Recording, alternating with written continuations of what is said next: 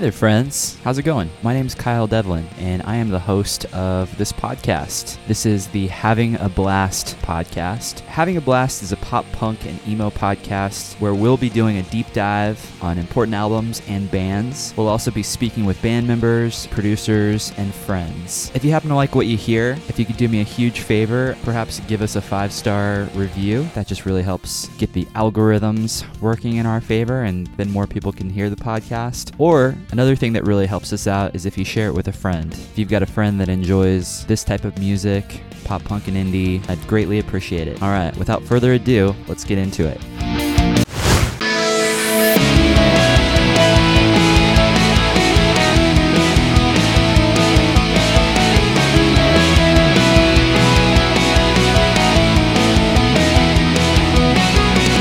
Hello there, friends. Today, I am really excited because I'm talking to my buddy Mike Henneberger. Mike just put out a book, a great book called Rock Bottom at the Renaissance An Emo Kid's Journey Through Falling in and Out of Love in and with New York City. The book is autobiographical. What's really cool about it is every chapter has a song that's been curated by Mike from the emo pop punk scene to accompany each chapter and the themes that are inside that chapter. He even has the lyrics listed out in the chapter as well, and he references the lyrics of each song. It's really cool. Bands like Bayside, Mayday Parade, Jimmy Eat World, The Dangerous Summer, and The Wonder Years. A lot of great bands in this book. We talk about a lot of things. He's also an award winning photographer, he's a writer as well, and he's contributed writing to Comedy Central, Rolling Stone, Billboard Magazine, Spin Magazine, Vice, and Music Mayhem Magazine. We talk a lot about mental health, we talk a lot about the book that he's written, the themes therein, and there are definitely some mental health themes within the book. He hopes to turn the book into a TV show, and we talk a little bit about that as well. And it's really interesting hearing him talk about the self publishing aspect. I had a blast talking to Mike, really appreciate his time, and I think you guys will enjoy it too. Without further ado, my wide ranging conversation with Mr. Mike Henneberger.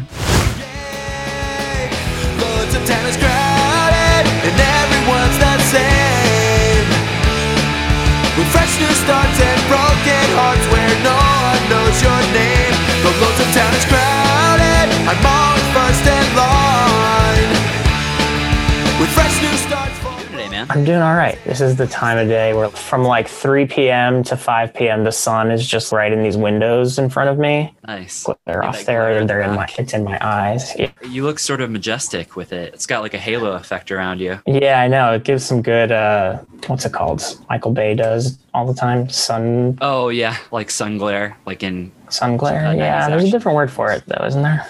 Solar flare. Is that what it is? Lens flare. Lens flare. Yeah. Yeah, that's what it is.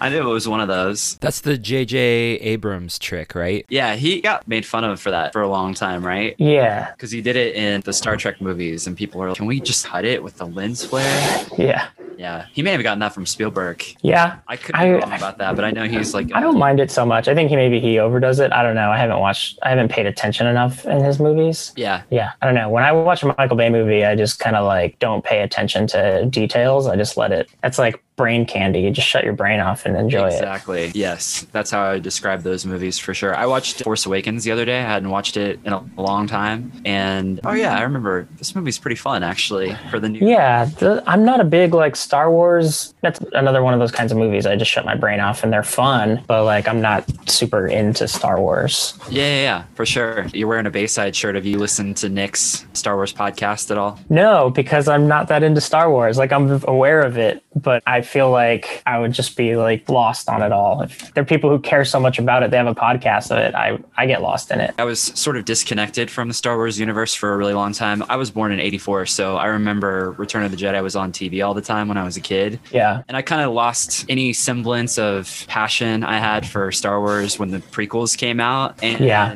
I just didn't really revisit the movies for a really long time. But I did start listening to that podcast, and they kind of go over the first original trilogy. And it's it's fun to listen to them talk about it and just nerd out about it. And it actually kind of reignited any interest I may have had for Star Wars. And it, it makes me revisit them now. And I kind of have this nostalgic love for them now because it, it just reminds me of watching them as a kid. Yeah, So that's cool. I, I, I kind of romanticize the original trilogy just because they're Yeah. fun to watch when I was a kid. Yeah, I don't know. I was born in 82 and I just for some reason don't really remember them being a big part of my life growing up, you know? I have definitely seen the original trilogy enough to like multiple times, but yeah, I don't think I really paid attention to it until my teenage years. But yeah, I don't remember them being around when I was a kid. So, I don't I don't know why I That's cool. Um how I missed that, you know? I was always into Indiana Jones when I was a kid too, into being a teenager. I feel like I was more connected to that trilogy than I was Star Wars. Yeah. You know what's strange though is that like have you seen The Last Starfighter? hmm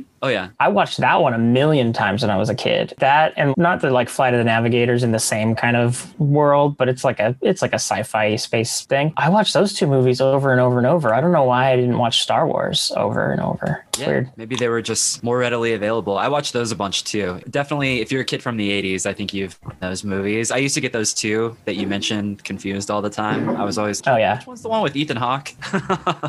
Wait, what is Ethan Hawke in? Which one is Oh, okay. So actually, it's three movies. So it's Flight of the Navigator, The Last Starfighter, and then there was a Disney movie with Ethan Hawke and River Phoenix. And I'm Huh. pretty sure that was a Disney movie where they go to outer space. And I used to combine those three movies as I don't think I know which one you're talking about. I don't think I know Yeah, that movie. It's, it's not like a space camp movie, is it? no, they legitimately build a spaceship and they go to space. And at the end, they meet and are hanging out with aliens. And it's really silly and really ridiculous. Wow. I'm, yeah, I'm pretty sure it was a Disney film. And I used to get those three movies mixed up. I just combined the three because at one Yeah. point, you know, I was watching all those movies. But yeah, you, you watch it now. And how did this ever get made?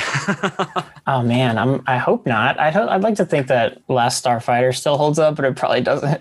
that one holds up, I think, the most out of the three that I'm thinking. Yeah. I'm going to send you some clips of the Ethan Hawke Phoenix okay. It's absolutely ridiculous. And I'm sure there's some good clips on YouTube or something. But yeah, fun times, man. So you were born in 82. Okay, I figured that was the case. I've got your book right here. Thank you for sending this Sweet. to me. Oh yeah, man. No, thanks for checking it out. Rock Bottom at the Renaissance. And I love the subtitle. Did you know you wanted to have a subtitle with this? I'm sure you did, right? No, actually, it's funny because like the book was initially called The Renaissance Period, but then I kind of always knew that's a horrible title because if anybody searches for it, they're never going to find it. There's going to be a million Renaissance Period books before you find mine. And so for the longest time, I kept trying to think of what to change the title to. And I, for a minute, I changed it to The Renaissance EP because it was pretty short. It's only like 62,000 words, which is fairly short for a book. I think like 30, 40,000 words, you're like a novella if you're like a novel or whatever. I wanted it to feel like a real book. So I got it to 60,000. But when it was shorter, I called it the Renaissance EP, like playing on how it's short, but also MXPX put out an EP a long time ago called the Renaissance EP. So it was kind of like a, you know, that's the book's so much about music that that was kind of like another extra tribute to a band I love. That was the But- one on Fat, right? Yeah, I think it, or no, I,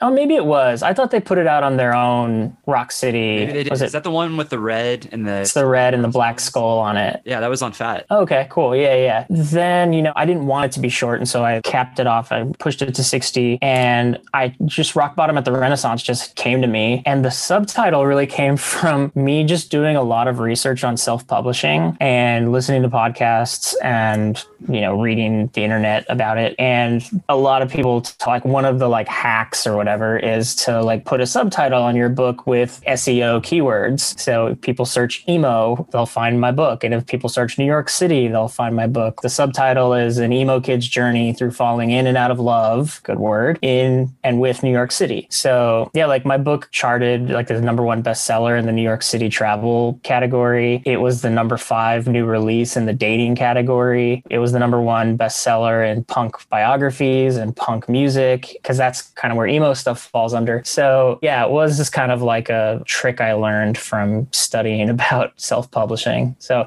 but a lot of people have pointed it out about how it reminds them of like early 2000s emo song titles, and Yeah. I did not think of that at all. But uh, maybe it was like a subconscious thing because, of course, I listened to all that. But uh, Yeah, could- I'm glad. I'm glad that resonates with people. yeah, absolutely. I could definitely see this subtitle being a title track off "Take This to Your Grave." yeah. I love that, man. That's rad. Cool. Well, so you're from New York. What part originally? Um, well, so I'm from Texas. I grew up in Texas, South Texas, by Corpus Christi. Okay. Um, but I moved to New York almost nine years ago. So June 1st will be nine years. I live in Astoria, Queens now. I've been here for about five of those years. Okay. Man, it might be six now. But yeah, so I'm in Astoria, Queens now, potentially moving to the suburbs soon. Cool. Yeah, my wife and I are having a baby in June. Um, Congratulations. Oh, wow. I didn't realize that. It's due on June 1st, which is my anniversary of moving to New York. So that's crazy. Good omen, that right? just clicked. It's kind of cool. Yeah, that's crazy. But yeah, so we maybe we're planning on moving out to the suburbs, buying a house and stuff. It's just kind of not as worth it to be in the city right now. Yeah, no, I understand. My apologies. I for some reason I thought you said in the book that you're originally from New York. So you moved to Austin. You were living in Texas, and then you moved Yeah. to Austin. Okay. Yeah, I grew up like book, right? I grew up like four hours south of Austin in this little town called Kingsville, which is like 45 minutes south of Corpus Christi, which is like the big city by us. So it's on the coast, the Gulf Coast of Texas. And Kingsville was like two and a half hours from San Antonio, four hours from Austin, eight hours from Dallas. And like those are the cities that bands would go and play in. And so I just grew up in this place that just was not close to a music scene. And so I talk a lot about that in the book about, I mean, a lot of it is about how I always dreamed of getting out of that small town and getting to somewhere like New York City. And then I got to New York City and it was just heartbreaking. You know, if it can be like people say it'll like chew you up and spit you out. And, you know, I came here alone and not really having a lot of friends or not, I mean, I had one friend. So the book's about romanticizing a place like New York and then just getting let down by it when you get here. Yeah, not to make too many pop punk references, but it kind of reminds me of Yellowcard when they moved out to the West Coast. And then you have a song like Back Home where he's talking to his family and he's saying, It's not everything I had originally thought it would be. Yeah. But I think a lot of people can relate to that sentiment, the idea of leaving your hometown, romanticizing places like the and things like that. I always think of the band Less Than Jake. They wrote so many songs about leaving town Yeah. and ultimately ending up near their hometown or leaving and experiencing things. And that's just something I think. Oh yeah, it's such a common theme. I mean, in everywhere actually, like in country music, in pop punk. I mean, the Wonder Years sang a lot about it. But yeah, it's it is a big theme in rock music for sure. Yeah. Which is part of like why I end up in the situation I end up in in the book. I mean, that's another theme of the book, being brainwashed by pop culture. Not in a bad way. Like I love that. Like I'm I'm just honking going out. Can you hear that? Yeah, that's all. Um, New York, right? Yeah, exactly. It's one of the problems here. But yeah, like I I mean, I'm obsessed with pop culture. I have been my whole life and that's why I work in media and have been an entertainment journalist for 15 years, you know. But yeah, I mean, that's another big part of the book is like watching these movies that romanticize New York City, listening to these songs that romanticize love and that getting the best of you. Like when you make it this thing that's the thing that's going to make you happy and if it doesn't, then like what's going to make you happy, you know? And I mean, before anybody reads too much into that, the biggest part of the book is the mental illness that I deal with major depressive disorder and anxiety disorder. And that's what led me to have that feeling of like, well, if this isn't making me happy, I'm never going to be happy, which isn't true. It's the mental illness playing tricks on you. It starts with the brainwashing of like music and movies. Sure. No, absolutely. I love all the 80s references and the 90s culture references. I think at one point you mentioned the Wonder Years, the show, and it's funny you got the Wonder Years, Yeah. The band as well. And I think that's something we come to grips with as adults. It's rarely the place that we're in that makes us happy. It's, Yeah. it's not so much the external circumstances, it's like the people we surround ourselves with and the, uh, the thoughts that we're thinking, the media that we're consuming, and trying to live a life of purpose and meaning and things like that. And I can tell you're asking a lot of questions in the book too. Was that the general theme? Actually, let's go back a little bit. So you had written before you started tackling this book. Yeah. For many I was a I was mostly like music journalism and entertainment journalism. I was the entertainment editor of the weekly newspaper at my college. My brother and I started a magazine back in our hometown so we could like write kind of comedic, like op ed stuff, but also entertainment stuff. And I had written a couple of like screenplays that, you know, nothing weren't produced or anything, but that was like the extent of my writing at that point. That's cool. Are you still shopping screenplays or anything? You know, I actually I, I never did really. I don't know. I actually I got on this clubhouse room last night because this TV producer was are you friends with Ash? I don't know his I don't know how to pronounce his last name. A- Abelson, Abelson on Sounds Facebook. familiar. So he's a film producer, but also TV producer, and he has this room on Clubhouse with some other people who, and they were they just like let people come in and pitch ideas, and they'll like let you email them and stuff. And I'm trying, I'm working on adapting this book into a TV series, Right. and so I wanted to get in there to kind of just like get some practice at pitching, but uh, that would have been the first time I'd ever done it. And they're on the West Coast, I'm on the East Coast. It was like midnight already, and there was a long line ahead of me, so I had to get off and go to bed. Yeah. But um, So, but uh, yeah, no. So I hadn't ever like really pitched. It was just kind of I don't know. I, I kind of always thought I would get there, but I don't know. Just other things came up, I guess. That's okay. You're still young, man. Yeah. There's still opportunities, right? Clubhouse for anyone listening, if they don't know what that app is, it's a it's like a shared community where there's rooms where you can have a conversation with somebody, and a lot of times people will host these meetings, and they can have a theme that they're talking about. And like you said, they were allowing people to just pitch them ideas, which is kind of brilliant. It's really cool. Just another way to connect through the interwebs and Yeah, and I really need to be on it more because, like, I moved to New York to work at Comedy Central as a digital media and social media producer, and that's where I learned eight years, nine years ago, to like stay on top of all these like emerging platforms, as they call them. You know, Comedy Central got really into Vine when Vine was around, but when that dropped, I kind of also learned like, okay, not everything requires or like you shouldn't just jump at everything and go all in. But like Clubhouse, people people have been talking about how like a lot of it's a great networking thing, and it's right now it's a lot of like executives and like music industry people, and you can get on there. Like deadmau5 had a room, and you can just talk to deadmau5, you know, and that's one of the higher level ones that I've seen. But like I guess like Elon Musk got in a room, and then like Mark Zuckerberg got in a room, and you're just there to talk to them, you know. or listen so like their stream of consciousness. well, listen to them for sure, but you know, the whole point of it is to like have a conversation, and so they can let you talk and ask a question or whatever. And like, where else do you get that opportunity, really? So last night was really the first time I actually, you know, got into it. But yeah, I mean, I think that's pretty cool. Yeah. When it comes to new social media, you always hear there's two schools of thought. I'm a personal trainer and I have an online coaching business as well. Yeah, And a lot of times I'm reading stuff on marketing with that particular paradigm in mind. And you have a lot of fitness professionals that are, no, you really need to just master one social media platform and really go all in on it. And that might mean you use one of the tried and true ones like Facebook groups or Instagram or whatever.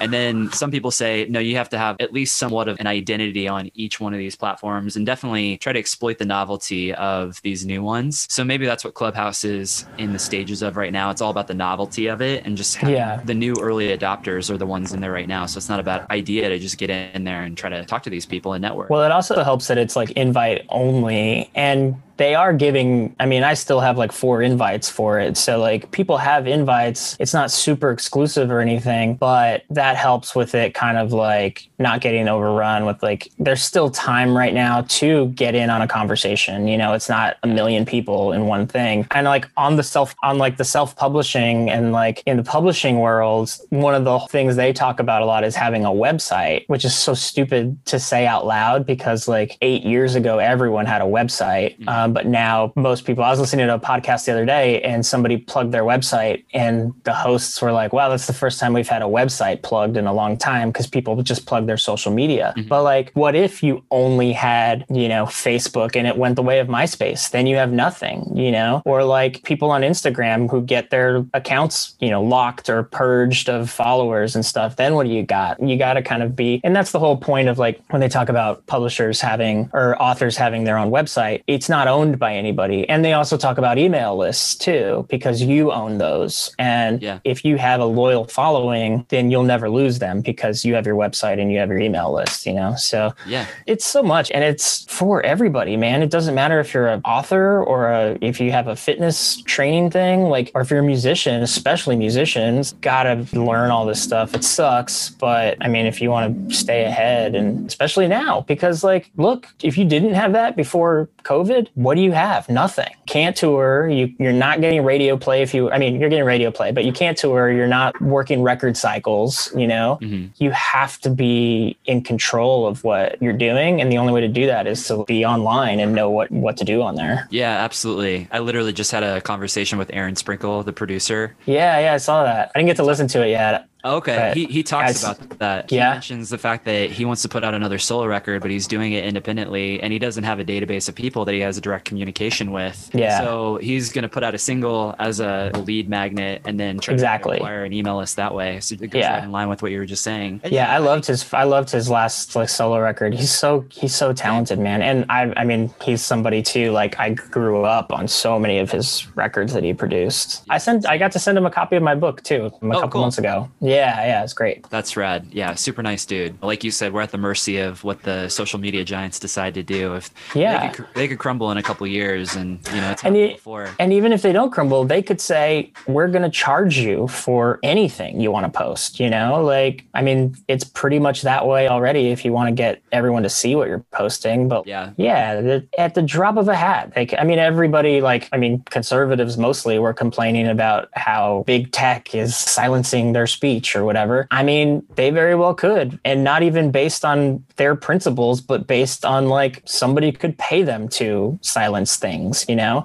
So, like, I mean, yeah, you got to be in control of, of some manner of communication, you know? Yeah, I remember I went to see OK Go at a tiny college bar in Columbia, Missouri. Maybe it was probably at least 16 or 17 years ago. It was right before that music video where they're on the treadmills, really. Yeah, yeah. And there was probably 50 people there. And I remember the, the singer literally, I think I bought some merch that night and he had a pen and paper. He was gathering emails and I put my email down. I still get their emails 16, 17 Yeah. years later. That's they have insane. Something going on. They really don't hit me up a lot via email. It's usually maybe one a quarter or maybe one Yeah. every six months or something. But I think that speaks to the power of having that database of people. They probably have just thousands of people on their email list. Yeah, I never would have thought of starting an email list until like I listened to all of this self-publishing stuff and that's like their main thing. It's like have an email list. And Yeah. but they also like tell you to like there's no self-publishing advice out in the world, period, for nonfiction writers. And my book is nonfiction. It's all for people who want to write series about like vampires and I don't know, all kinds of Wizards. Crazy shit. Yeah. and so like a lot of it, the common advice out there is to like give your first book out. Don't do anything until you have three books written. Give your first book out for free, always, forever. And then when you put your second out book out, sell that or like give your second book out for free and like using your books as lead magnets. And that's just uh-huh. too much work for a lead magnet, you know? But people are making six figures a year and becoming millionaires by writing these like series that they sell for like three ninety nine as ebooks. I don't know who these people are reading that. I don't know anybody who does that, but good for them, you know? It's so like, yeah, I never would have thought of starting an email list, but the 200 plus people I have on it are great. Like they signed up because they want to know like what I'm doing. I barely send shit out. I don't know, not that often, but, uh, but you know that you have like people aren't going to sign up for an email list unless they're like care about what you're doing, you know? Sure, absolutely. I think it's cool that you did an audio version of your book, especially self-publishing. Yeah, I listened to a lot of the chapters, and Tyler Posey did a great job. He's so good, man. He I love that he actually kind of he he doesn't just read it. Like he's actually like the character in the book and acts it out a little bit. Man, it's so much better than I was scared because he's in LA and I'm in New York and I wasn't sure if I like was going to need to be there to direct him and he just did it all at home himself. Wow. And I thought maybe you you did. No, I didn't. Yeah. I mean, there were a couple times where maybe he like mispronounced a word and I, you know, told like he had to go re record something, but I didn't direct him at all. And I kind of wish if I were in LA, I probably would have only because I want to direct the TV series and I'd like to start building that with him. But no, he didn't need it at all, man. He was so good. I'm so impressed by that. And he's also just a great guy. Like I sent him the book because we had the same publicist, like Big Picture Media, who represents like Hopeless Records and New Found Glory and The Used. And I mean, everybody on Hopeless, but also like they represent all the bands you love in like the Warped Tour scene. And I've known them for, I've known Dana, the owner, for like 10 years or actually 12 years now. And she took on my book and she sent it to Tyler. I asked her if I could send it to Tyler and she hooked me up and he just like loved it and related to it. So, I mean, he just hopped on board and he also said that he's down to do the TV show too if if we get there. So, Dude, I was just about to say, I think he'd do a phenomenal job. yeah, I mean, me too. Like I know what he looks like, so I kind of imagine him reading it as he was reading it, you know. And I, Yeah. I really, I like audiobooks, and I liked his inflection of the words, and yeah, kinda I wish I would have gotten some video of him reading it. I didn't though. Yeah, that's okay. I am currently editing a video. I was while you know you and I were texting before this. I flew to LA back in like August or September and sat down with him and interviewed him about the book and about like his process of recording it and stuff and just have, like why he related to it. And it is like over an hour long interview, and so I'm chopping that up to like put it out with the audiobook. Um. But yeah, it's pretty cool. Yeah, that's really cool. Can you talk about the song curation, acquiring the rights for the audiobook? I'm sure that. Oh my god, man. fun. I don't know if I've done anything more difficult than getting the rights to these songs to include in the audiobook because I don't have any money. And so I'm asking these bands and labels and publishers to let me use the music for free, which is the only problem. If I had money to pay for these songs, it probably would have gone smoothly and quickly, but it is not. Tyler finished recording this probably last summer. And I've been working since June in licensing these songs. And I'm friends with AJ from The Dangerous Summer. So I he's been so supportive. He was one of the first people to read the book and gave me like great feedback on it. And so and he like offered to help any way he could. And so I asked him first to reach out to Hopeless and he did. He emailed Hopeless and asked if I could use their music for free. They said yes on the grounds of like no one else can get paid if their bands aren't getting paid. Totally fair. And that's a thing in the music industry, in music licensing, which I had to Google. I didn't know, but it's an MFN contract, most favored nations. Like if somebody gets paid, then everybody has to get paid. So that was the tricky part. Hopeless gave me Dangerous Summer songs and they gave me the Wonder Years song if the Wonder Years signed off. And I went to their management, they signed off. So I got the Wonder Years song. So now I'm getting a little momentum. And then there's three Bayside songs in it. They're all in their Victory Records albums and some publishing company bought Victory Records. So they don't even own them anymore. And so I went to this publishing company and they just signed up. Well, and here's the thing is like I'm donating 50% of the royalties to charity. I've been donating 50% of my paperback and ebook royalties to charity ever since it came out. I'm going to be doing that forever. Same thing with the audiobook. And so that helps. And the fact that it's like about dealing with mental illness. I explain all this to these people and they've all been great. And so the company that owns Victory Records now also owns Fearless. So they gave me the permission to use the Mayday Parade song. They gave me permission to use the Bayside songs. They also own the brand new song that's in there. So they gave me permission for that. And so like it was easy for the first like couple months. But then I ran into Universal Music, who owned the Jimmy Eat World publishing, no, Masters. They own the Jimmy World Masters. And they also own the Dashboard Confessional song, and they own Megan by the Smoking Popes, which is chapter five, I think. And I was lucky enough to, I reached out to Chris Carrabba from Dashboard, told him about the book. We had like a Zoom meeting, and I went to Nashville back in like September and met with a couple of the guys from Bayside and met with Chris Carrabba. And Chris gave me a version of Hands Down to use that he owns, so I wouldn't have to go to Universal Music. The Smoking Popes gave me a version of Megan that they own, so I wouldn't have to go to Universal Music.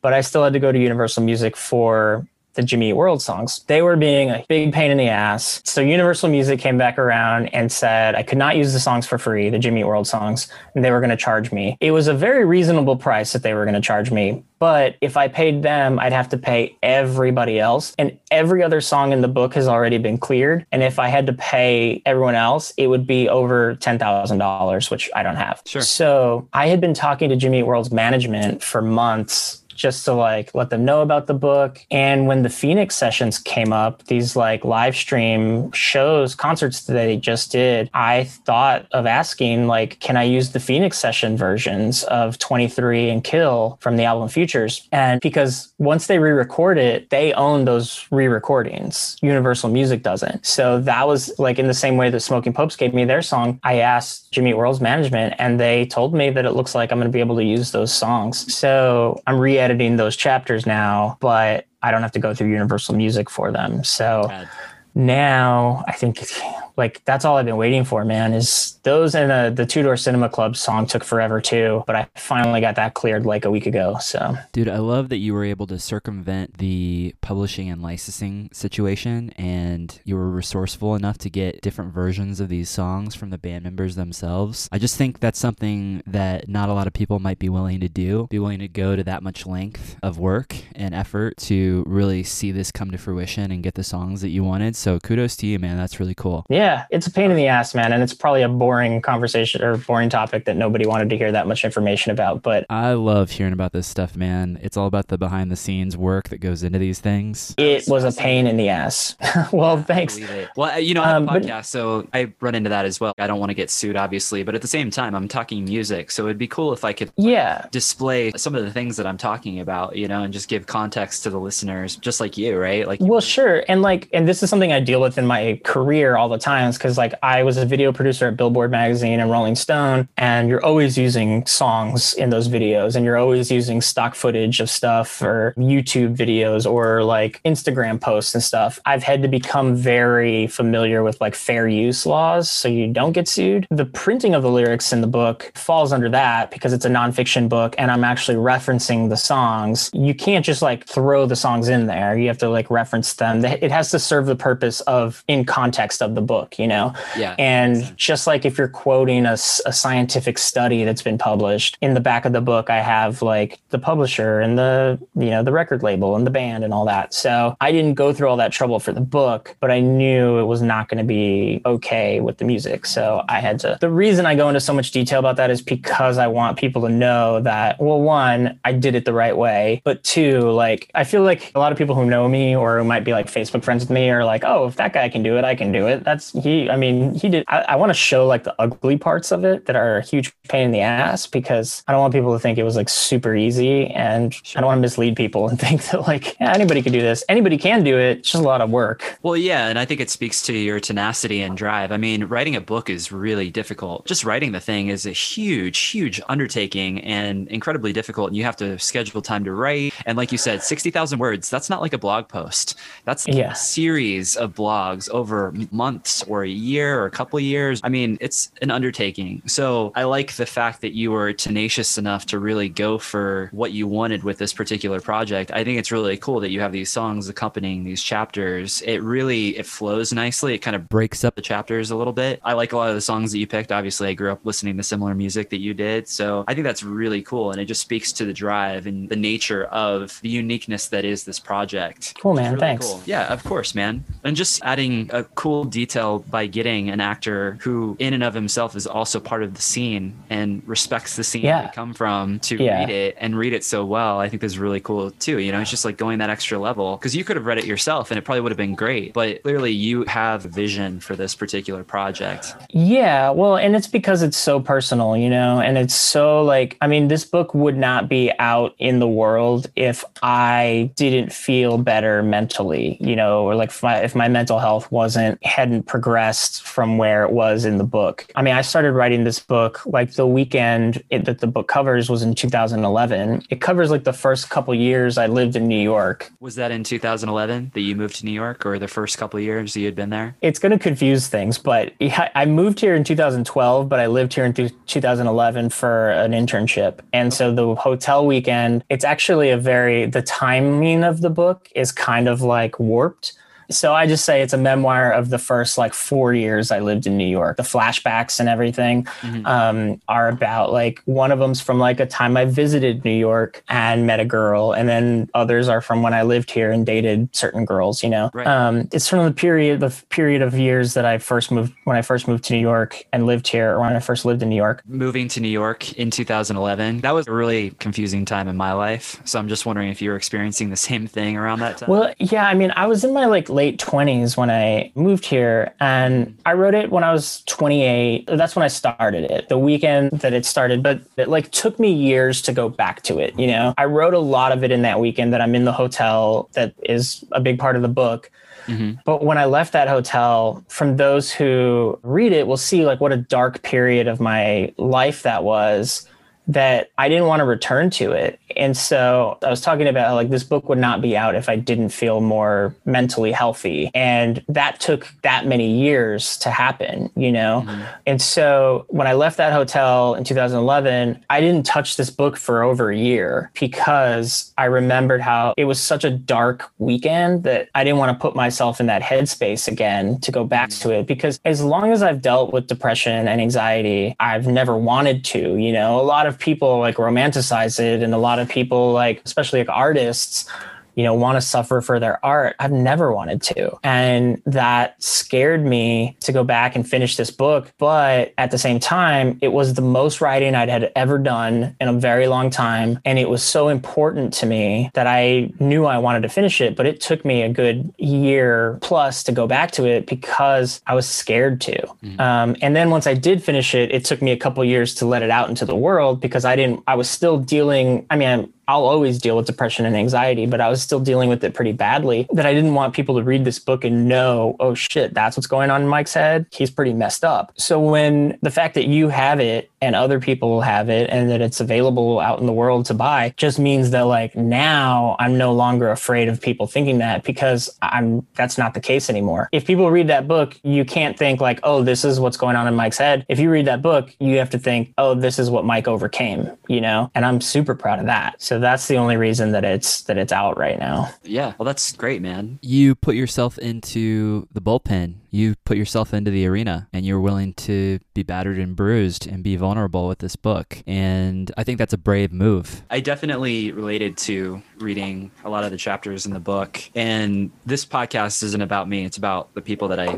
bring on here and the music and everything is, is kind of the anchor point. But I remember being in my late 20s and losing what I felt like was my mind at the time. I was experiencing similar things. I was experiencing panic and dread and those those looming existential thoughts that I think a lot of people in their late 20s can relate with, right? Yeah. And I look back at the time, similar time period for you, around that 2009 to 2012 mark, where I had to make a lot of decisions about the type of person that I ultimately wanted to become. And I've kind of been working to get there ever since. And I'm proud of the progress that I've made, but it does make it easier for me to go back and retell the story of where I was in those moments, which I, yeah. like you, probably, you know, I, I, was experiencing a lot of shame about that time period of my life. I felt like I was just floating through life with no purpose. I felt like a total loser and I was just colliding with circumstances that I thought life was happening to me. And I was kind of in a woe is me mentality. Yeah. But I was going to say, it sounds like hopeless is no longer your default setting. You bridged that gap, you came out of it, and you worked on yourself afterwards. So yeah, for sure. To re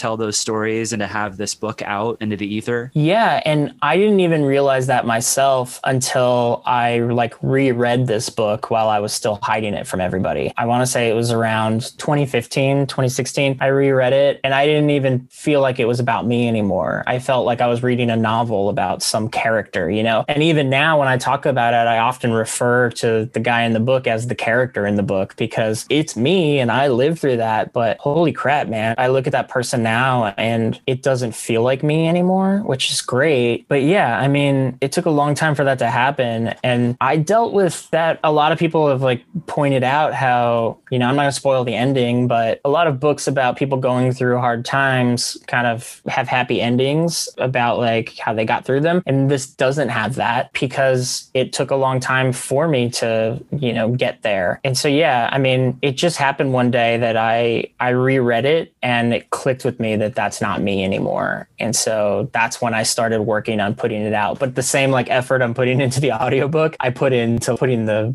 actual book out, you know, like I didn't have it proofread and I didn't have it formatted and I didn't have, I didn't know anything about self publishing. So it, it definitely took me like over a year to figure that out. And then I wanted to work with Big Picture to put it out, which probably was easier to do when COVID hit because their roster wasn't so, they weren't so busy with tours and stuff like that. So it definitely started with me reading it and feeling like that's not me anymore. And that's why it's out. I want people who are going through this stuff to see that like there will be a time where you'll look back at that time and, and it won't even feel like that was you you know? Mm-hmm. yeah your identity shifts and you start acting in accordance in different ways that shapes and cultivates your identity. There's a ton of learning lessons in the book. Did this sharpen your empathy tool not just for other people but for yourself as well? Ooh that's a good question.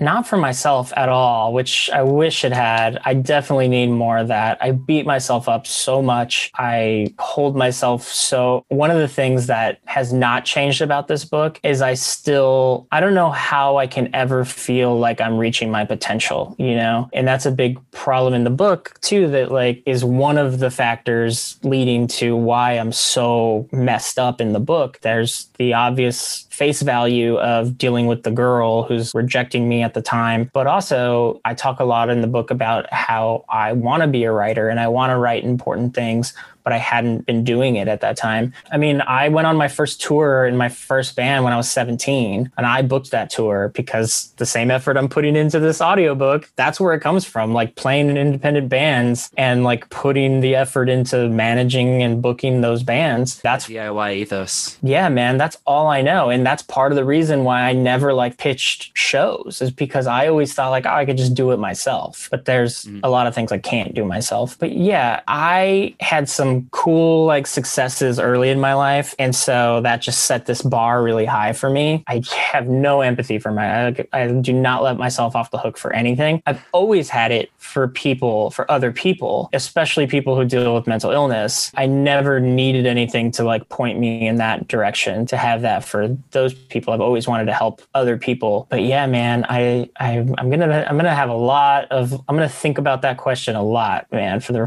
for tonight for sure. But I'm sure I'll come back to it a lot because I beat myself up so much about like not achieving my potential. Well, I'm glad I can give you a, a question to meditate on. I have empathy for you. Experiencing mental health issues myself, I can definitely relate. It's not just sympathy, it's empathy because I know exactly, not exactly what you're going through, but I have a good understanding of some of the things that you probably experienced. And maybe that's something that can help you. You can start asking yourself the hypothetical question if you were your own best friend. I mean, I know this is kind of like we're sitting in therapy or something, but that was a good one for me to learn. If I'm going to be compassionate with others, maybe hypothetically, I can think of myself as another yeah. one of my close friends that I'm also empathetic and compassionate with. And what would I, I say am- to a friend? Can I say that to myself in this moment now? No, that's great. I'm definitely going to keep that in mind because I am all for the cheesy stuff. And I say that yeah. with like by going back to like never doing yoga because I thought it was lame and I thought like only women do yoga. And then I did yoga and it was so great. And it's such, it's really a hard workout too. Yeah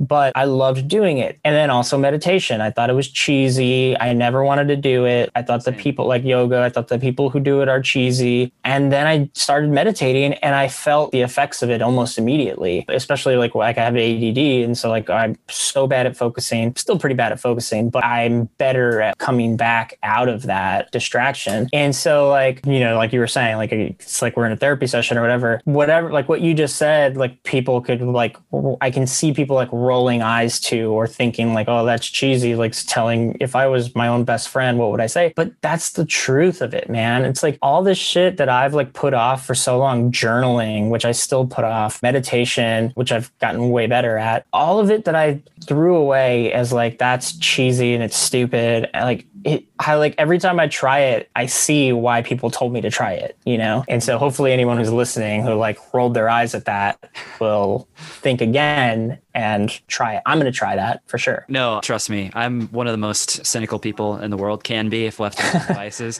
So, yeah, at one point or another, I thought all this stuff was the most contrived bullshit of all time and had a huge allergy yeah. to it. And then I started actually doing it. Oh, some of these things are actually game changers a little bit. Yeah. I've actually, I've actually been able to cultivate some space between my reactions to things and how I handle them and how I react and that sort of thing. And that's actually been yeah. really beneficial. So yeah. I had even written off therapy, like talk therapy for a long time because I had a lot of bad therapists. And I mean, I'm not, whatever, I'm not naming names, but like maybe they weren't bad therapists. They just weren't the right therapists for me. Sure. And for the last like over two years, I've had a great therapist at the VA mm-hmm. who's changed everything for me. I mean, that's probably why the book's out. That's probably why like I can talk about these things publicly and not be ashamed of them. Yeah. It's because like I found the right talk therapist a little over two years ago. Right. And it's changed so much for me, man. That's great, man. Another game changer for sure. Yeah. For sure. Something I think uh, everybody could benefit from for sure. And it's also something that's easily written off for people, even when you try it, because you don't find the right ones. I'll tell like the listeners, like I've had probably five therapists. I've tried five therapists in my adult life, and I'm a veteran, so I go to the VA like every, every month, and I've gone through so many there just because, like, I don't know, they're all old. They were all old, and like one like had a hip surgery and was out for months, so I had to get a new one. And mm-hmm. so I've had a lot of them who just like didn't really show interest or give me good advice. They just like checked my medications and gave me refills, and so like you got to find the right one you know? Sure. therapy i can say is a thing that works for everybody if you find the right one you know? It, it, seems like it. It seems like something that would work for everybody if you find the right therapist you know? Yeah absolutely. Yeah and they say sometimes you have to experience a couple different people or a few different people to kind of find the one that you have a connection with or maybe their style of talk therapy their style of cbt jives with the way you're wired right? So yeah. and then sometimes therapists they just kind of ask questions and then sometimes you have them that are a little bit more on the life coach spectrum. Can definitely roll my eyes at that title too, you know, that kind of seems kind of contrived. But sometimes a life coach will give you more direction, will give you more pertinent advice. It's yeah. about like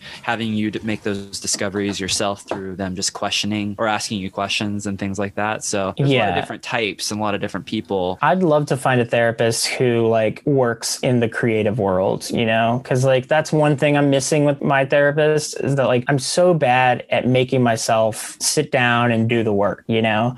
And so I kind of need a little life coachy in it. Yeah. But uh accountability, yeah. coaching and stuff like that. Yeah, yeah, yeah. Yeah. That's kind of what I do with my online program. But I know, man. I see all your posts and I'm like, oh, man, I, I want to ask about it, but also it's just like a I don't know how much more I can like let into my life right now, you know? Yeah, yeah, how much how sure. much I can how much I can commit to things. And I know that you know it's all pointless if you're not going to commit to it. And so anything else, right? But yeah, no, dude, I see the stuff that you post and I'm like, man, I want to like, cause I've, I've gained so much weight, especially since like COVID and I've been in fairly decent shape in my life. But yeah, man. And then like with the kid coming soon, I just like I want to be I'm like having a kid at 38. Like I want to be able to keep up with the kid and I just need to like start getting in shape and stuff. So Yeah, dude, all in good time, my man. You're still young. Yeah, yeah. Don't beat yourself up. We all gained weight during COVID, trust me, myself included. Yeah. That was a collective trauma experience. So Yeah, for sure. So yeah, don't beat yourself up. But if you ever have any questions or need anything. For sure. I just saw how many like videos videos you have on YouTube, and I'm definitely gonna be hitting those up because I I got a bunch of weights and stuff, and you know, do it. I'm, Use it as a resource. I I put stuff up there all the time. So yeah, I just have I think I just have one more question. I want to be respectful of your time. Oh no, I mean yeah, for sure. You got your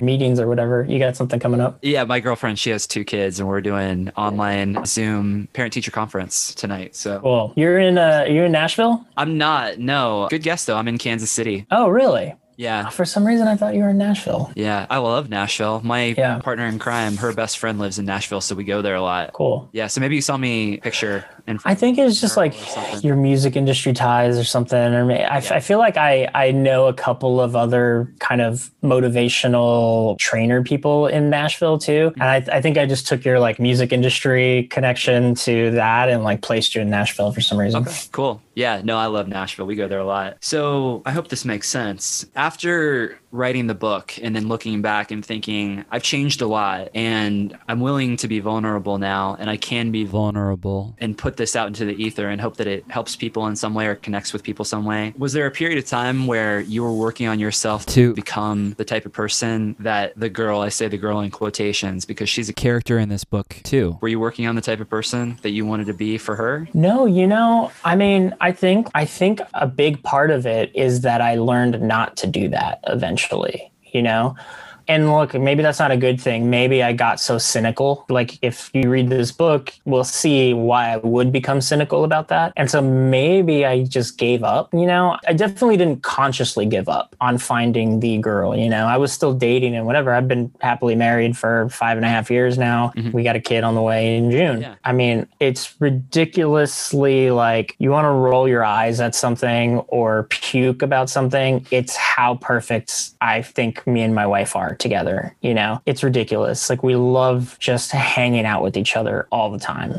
And like she's a nurse and so she works nights and I've been working from home since March. So we're just like around each other all the time. And mm-hmm. It's great. Like we love hanging out with each other. And I think I just like stopped. I don't know. I wish I uh, look. I'm. I need to stop acting like I know the answer to this because I don't. It wasn't like that with her. You know, like with her, we actually met on Tinder and then like went out on a date. Went out on a date two days later, and then hung out like every day after that. And just yeah, and like we moved in with each other within like six months, I think. Yeah, I mean, it just happened the right way.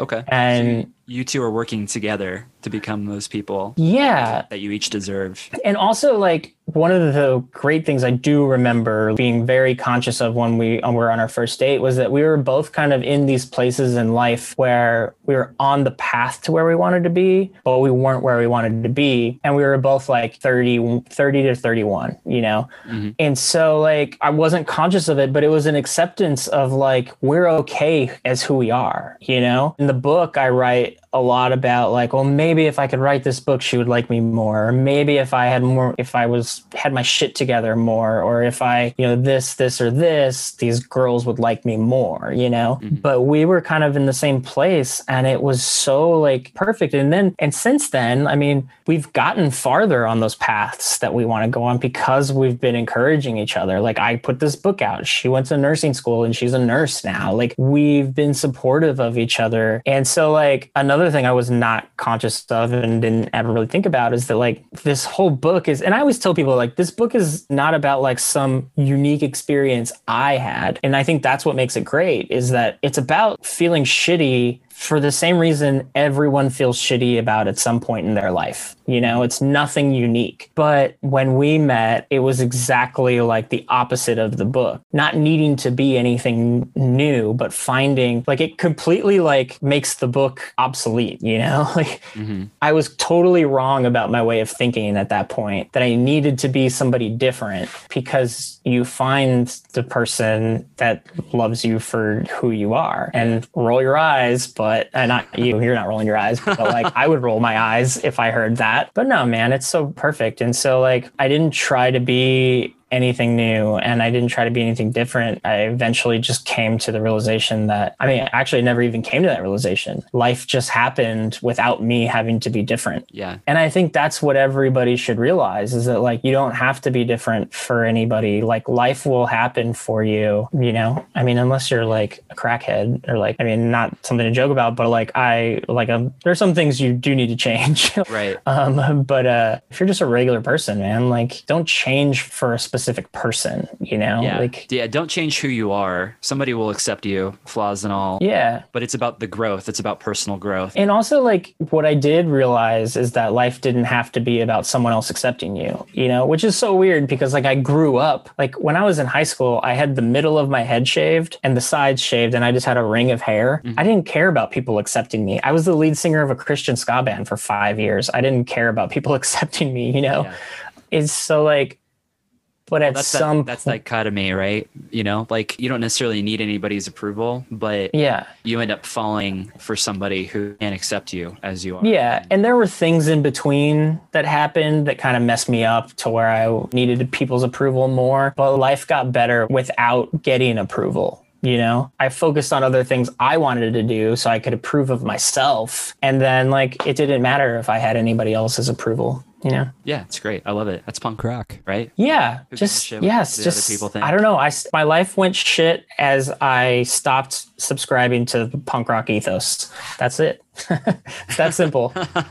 That's awesome, man. It's been a pleasure talking to you. I Thanks, dude. Thanks for having me. Of course, man. Thank you again for sending me the book. It's really great. I hope people check it out. I'm sure a lot of people that listen to this type of music are going to be able to relate. And the music coincides with the message in the book. And it's just cool to see people creating something out of nothing. I mean, the fact that you said you had these experiences and now you have this tangible creation Yeah. in your hand. It's just like being in a band. You know, there's nothing more Yeah. exciting than taking nothing and turning it into something or taking these experiences and manifesting that into art and a project like this. So, Well, yeah, and I told Anthony from Bayside and I told AJ from The Dangerous Summer that like if I could play guitar better, this would have been an album because that's all I know music more than anything. I never thought I'd write a book in my life, and that's what this would have been, you know. But I can't play guitar, and like I look at it as early Bayside records and early Dangerous Summer records that are about depression and and there are songs about suicide and stuff like that. But those guys didn't kill themselves; they wrote songs and they're still here writing songs and those songs have helped me get to where I am, you know. And so I didn't set out with this goal because I was so messed up when I wrote this, but that's how I see it now is that like I was able to turn that darkness into something that hopefully will help others too. Yeah, yeah. Maybe we can do a round two sometime and talk music. Because man, the last two records of the last two bands you mentioned, the Dangerous Summer and Bayside, I love both those records. Yeah. that last Dangerous Summer record was my favorite record that year. I listened to that more than any other record. Yeah. Nature.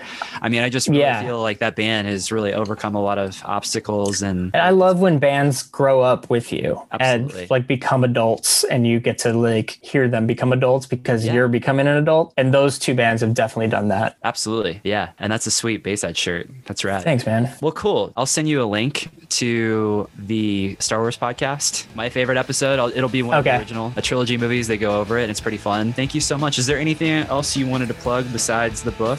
Oh man, that's it. I mean, people can find me on social media, a burger joint, B E R G E R, or Mikey Lee Rock, M I K E Y L E E R O C K. Yeah, and I, I post updates there. Yeah, Instagram, Twitter, yeah, wherever. Um, but yeah, I'll be posting stuff about the audiobook. I'm gonna do an auction, or not an auction, but a raffle when the audiobook comes out. I've got like 10 copies of the book that are signed by Bayside, Chris Carrabba, Tyler Posey, Matt Hoopes from Relient K. I got had 10 birthday posts. yesterday. Oh yeah, I saw that. Yeah. Yeah. And 10 posters signed by them too, a bunch of koozies signed by those guys. I bought a few Jimmy Eat World's autographed Phoenix Sessions posters I'm going to raffle off too.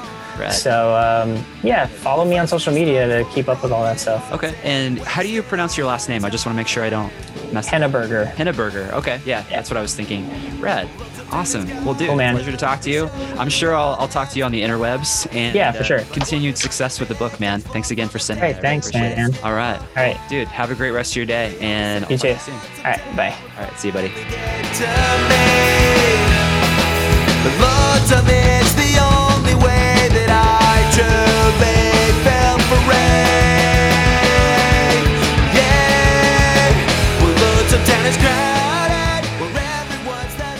Hey, thanks so much for listening. I really do appreciate it. I hope you had a good time. I hope you enjoyed this episode. If you want to help the podcast out, if you want to do a massive solid for us here at Having a Blast, if you could just leave us a review, a five star review would be amazing wherever you listen to podcasts. Or if you just want to recommend this podcast to a friend who might enjoy it. All right. Hope you have a wonderful day. Hope you're having a blast listening to your favorite records. I'll talk to you later.